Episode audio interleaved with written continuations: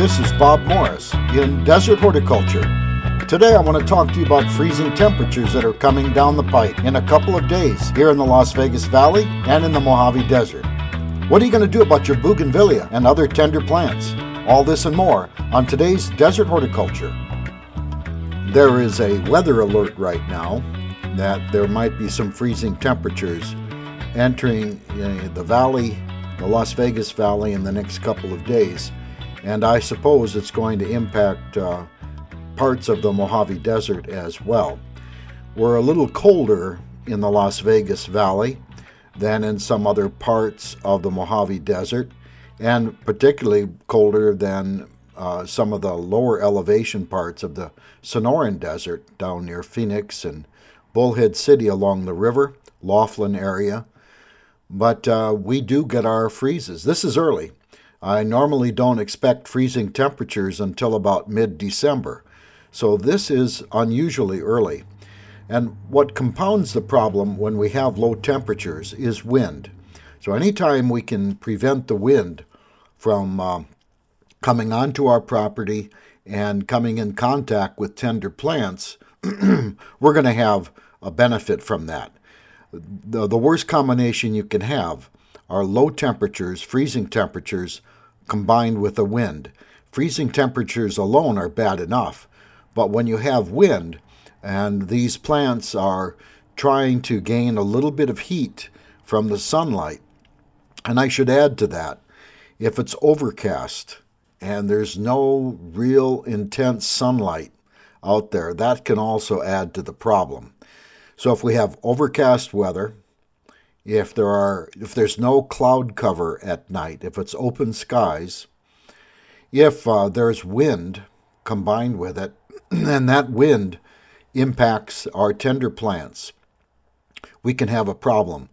So that kind of sets up the climate portion of that. But remember too, the the wind direction, where that wind is coming from. If it's coming from the north, it's going to be a lot colder than if that wind is coming from the south or the west those north winds coming out, cloudless skies, can be a real problem for us.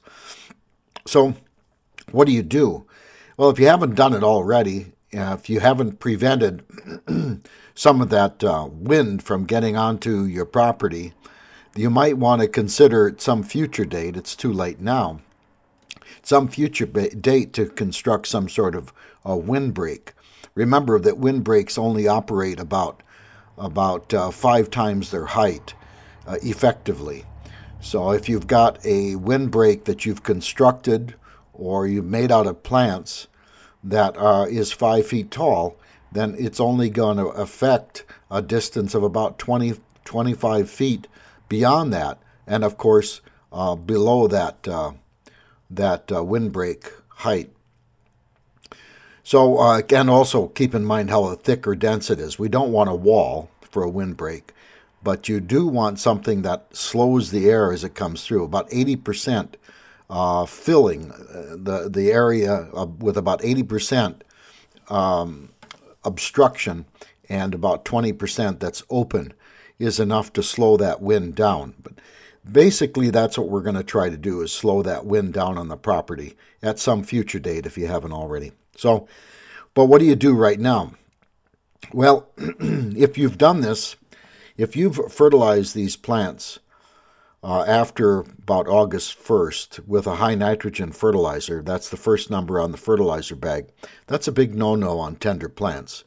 On tender plants like citrus, bougainvillea, and other things that could freeze during some uh, freezing temperatures, you don't want to apply any high nitrogen fertilizer. The other fertilizers are fine, high phosphorus, high potassium, but no high nitrogen. We don't want to push any tender growth in the fall when that tender growth could be impacted pretty heavily by freezing temperatures. So that's a big no no. don't apply those fertilizers. Another option you have is the purchasing of frost blankets.